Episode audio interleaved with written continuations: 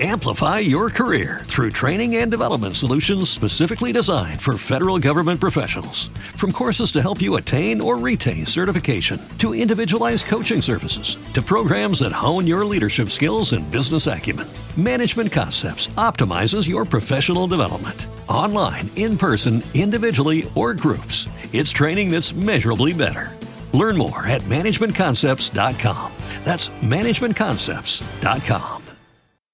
Lucky Land Casino asking people what's the weirdest place you've gotten lucky? Lucky? In line at the deli, I guess? Aha, in my dentist's office.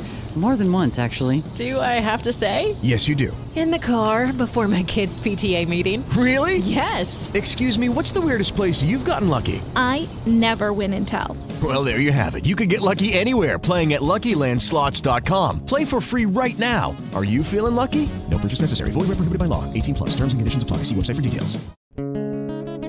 Welcome back, my dear crime lovers. This is a new episode of The History of the American Mafia, a podcast written by Fabio Fabiano and translated and read by me, Grace Carlisi. I hope you enjoy this new episode. Today, I'm going to tell you the story of Joe Adonis. Amongst Lucky Luciano's most important collaborators, we must introduce you to the Italian American Joe Adonis. Giuseppe Antonio Doto was his real name, then Americanized during the 20s into Joe Adonis, deliberately referring to the remarkable beauty par excellence in Greek mythology, Adonis. Joe Adonis was born on November the 22nd, 1902, in Monte Marano, in the province of Avellino. His father, Michele, was a carpenter and his mother, Maria De Vito, a housewife. He actually lived in Irpinia only for a couple of years due to the precarious economic situation of the Doto family. His parents decided to immigrate to the United States of America in the hope of a better future. They arrived in the United States in 1915 and settled in New York, where they made contact with a cousin of theirs, who was the head of the Vito Genovese's family, Alan Bono. Young Joe soon began pickpocketing, joining gangster Frankie Yale's gang. At the beginning of Prohibition, Luciano Adonis, Meyer Lansky, and Bugsy Siegel smuggled alcohol into Brooklyn. Thanks to this criminal activity, young gangsters provided large quantities of alcohol to the community of performing artists who resided between Broadway and Manhattan. Doto soon impersonated the role of a gentleman smuggler, socializing with the elite of artists. Thanks to this smuggling operation, the criminals earned up to $12 million in a year and employed 100 workers. In order to launder these illicit gains, Adonis bought car dealerships in New Jersey. When customers bought cars from his stores, the salespeople were instructed to intimidate them into buying a so called protection insurance for the vehicle. Adonis also started a cigarette distribution business. He bought hundreds of vending machines and supplied them with stolen cigarettes. He ran his criminal empire at Joe's Italian Kitchen, a restaurant he owned in Brooklyn. In 1932, Adonis soon became a powerful criminal in Brooklyn. Despite his wealth, Adonis still participated in jewelry thefts and returned his first love, we dare to add, as it was in fact this particular criminal activity that began his career on the streets. Adonis got many high ranking politicians and police officers on his payroll. He used his political influence to protect members of the Luciano's crime family, such as Luciano and Genovese, and mafia associates such as Meyer Lansky. As a member of the criminal syndicate's board of directors, Adonis may have been awarded some murder contracts by Murder Incorporated. In the early 20s, Doto changed his name and began calling himself Joe Adonis. It's unclear what inspired his nickname, According to one source, Adonis received this nickname from a girl he was dating at the time. According to another, it appears that Adonis adopted the name after reading an article in a magazine about Greek mythology. In fact, he was extremely vain. It is said that he devoted a lot of his time to his own personal care. Lucky Luciano once saw Adonis combing his hair, his thick dark hair, in front of a mirror and asked him, Who do you think you are? Rudolph Valentino. Adonis replied, Seriously? That guy is just a bum. In 1930, along with Lucky Luciano, he joined Joe Masseria, the Godfather's mafia family, on April 15, 1931, he followed Luciano during the organisation and the realisation of Joe Masseria's murder in Coney Island.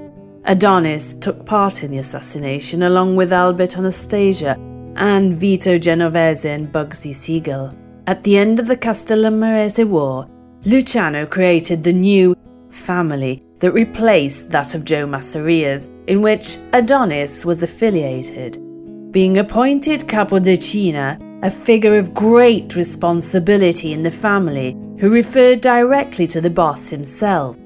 In fact, Adonis became one of Luciano's most important and trusted lieutenants, controlling the prostitution and gambling rackets in New York, in areas like Broadway and Midtown Manhattan. When the Italian American Mafia Commission was created, he became one of its permanent members he also joined Meyer Lansky and Vito Genovese.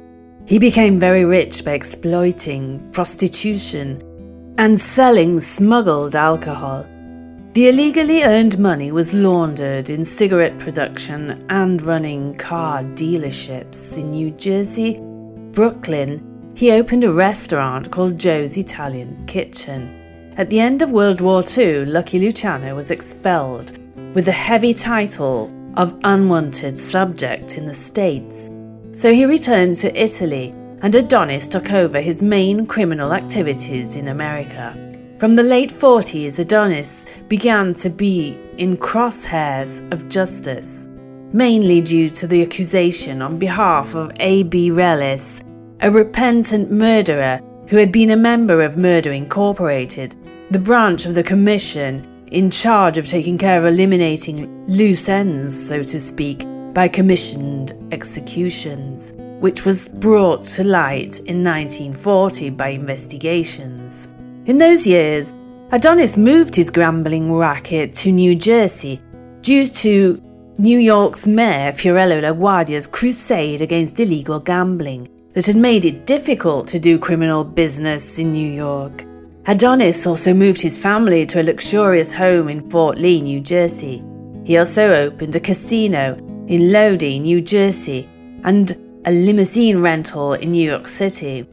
Around the same time, Adonis became Meyer Lansky's partner in an illegal casino in Hallandale Beach, Florida. In December 1946, Adonis attended the Mafia Summit known as the Havana Conference, during which Lucky Luciano reasserted his dominant position. Joe Adonis agreed to remain in New Jersey, where he continued to profit from both legal and criminal activities. In 1951, he became deputy head of the family that will be known today as the Gambino family, whose boss at the time was Albert Anastasia. In 1950, Joe Adonis was summoned to appear before the US Senate Anti Mafia Committee. During the well known hearings, which were televised, he refused to testify, repeatedly calling for the Fifth Amendment against self incrimination. In 1951, he was indicted and found guilty of illegal gambling and sentenced to two years in a New York state prison. In 1953, the government began the procedures for his forced expatriation because, not being a naturalized American citizen, he too was considered an unwanted subject. So in 1956, Adonis, sensing that he would not succeed in overturning the decision of the American government, he decided to return to Italy before he was forced to be expelled. His decision to leave the United States before the imposition of the government's coercive act allowed him to carry millions of dollars in luggage undisturbed to Italy. His wife and children remained in New Jersey. He, however, settled in a villa outside Naples, from where he continued to maintain close contact with Luciano. In February 1958, he moved to Milan, in Via Albrizzi, which became his headquarters, from where he exerted his great influence on the criminal dynamics of his mafia family and on Milan's crime scene. In Milan, he distinguished himself, dressing with elegant designer clothes. He came across as a very refined man. He attended the most famous and trendy nightclubs of the moment, like Morocco and Number One. His choice to live in Milan had been a strategy which allowed him to continue his criminal activities. In fact, international trafficking of valuables especially diamonds, with articulations in France and Switzerland, not to speak of the organisation of a net of drug trafficking around Europe. Following investigative activities carried out by the Italian police force between 1970 and 1971, it was ascertained that Adonis was, as suspected, a mafia leader. In May 1971, the investigations came to an end and Joe Adonis was arrested and subsequently taken to Serra dei Conti, a small town in the province of Ancona. Despite the strict surveillance to which he was subjected, he managed to communicate with one of his affiliates who was taking care of his criminal affairs on his behalf. On October the 8th of the same year, the Court of Milan reduced his forced sentence to three years and authorized Adonis to use a phone under the control of police authorities. In late November 1971, a team of Italian policemen took Joe to a small hillside shack near Ancona to interrogate him about the murder of a magistrate in Sicily.